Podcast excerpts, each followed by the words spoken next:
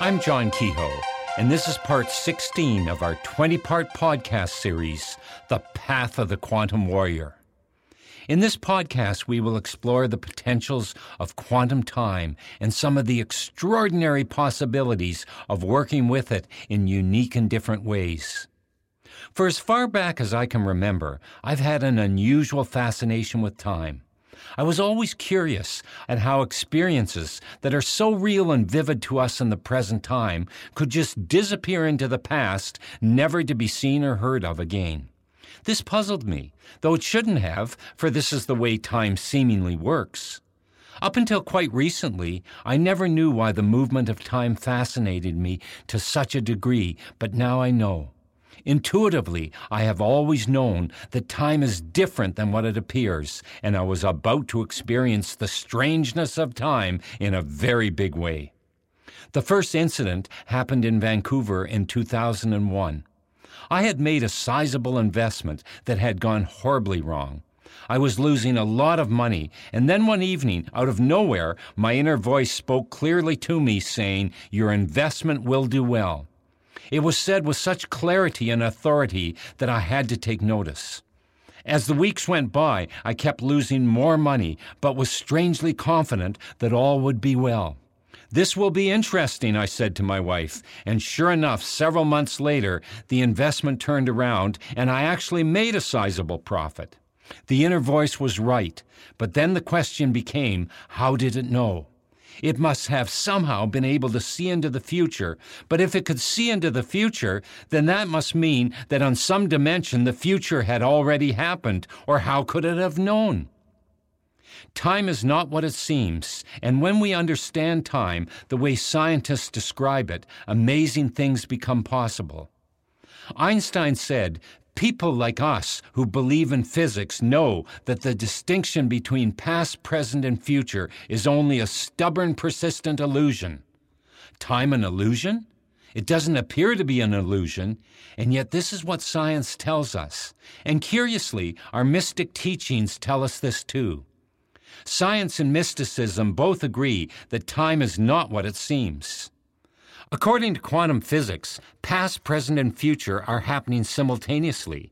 And assuming they are right, and there's no reason to dispute what they're telling us, this would explain why my inner self was able to see into the future, which was vibrating in the quantum web, bringing the information back to me. Strange?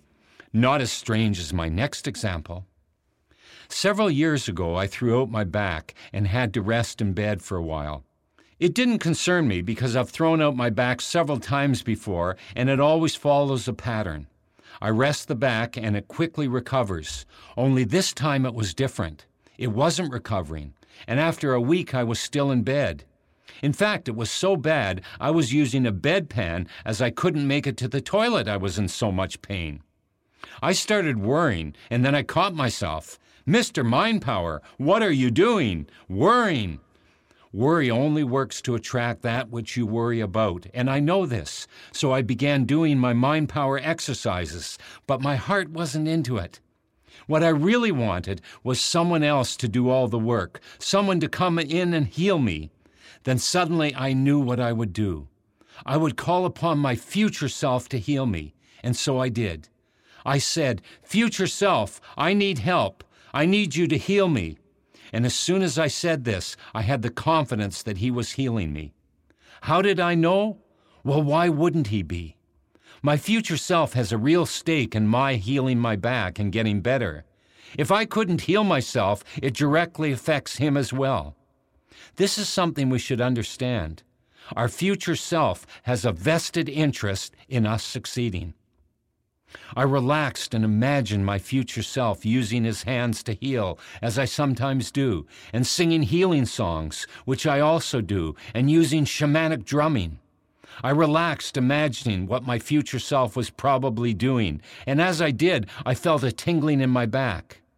Now, I wasn't trying to imagine a tingling or visualizing my back tingling. It really was tingling. I did it a number of times over several days, and each time I imagined what was happening, I felt my back tingling with energy. In a few days, I was much better and walking, and in one week, I was completely healed. Once I was healed, it was payback time. I went over to the bed that was empty and where I had been bedridden a week earlier, and I said to my past self, John, I am your future self, and you have called upon me to heal you, so I will. I began using my hands and singing healing songs and drumming just as I had imagined my future self would. Only this time I was my future self, and I was doing it to myself in the past. We can do this when we understand the true nature of time. I continued to do this for a week, and every time I did, I said to my past self, I am healing you from the future. You may call upon me anytime you wish. I am always here to help you. Now that I've worked with this powerful technique for several years, I find I have a relationship with my past, present, and future selves. All three of us are in relationship with each other.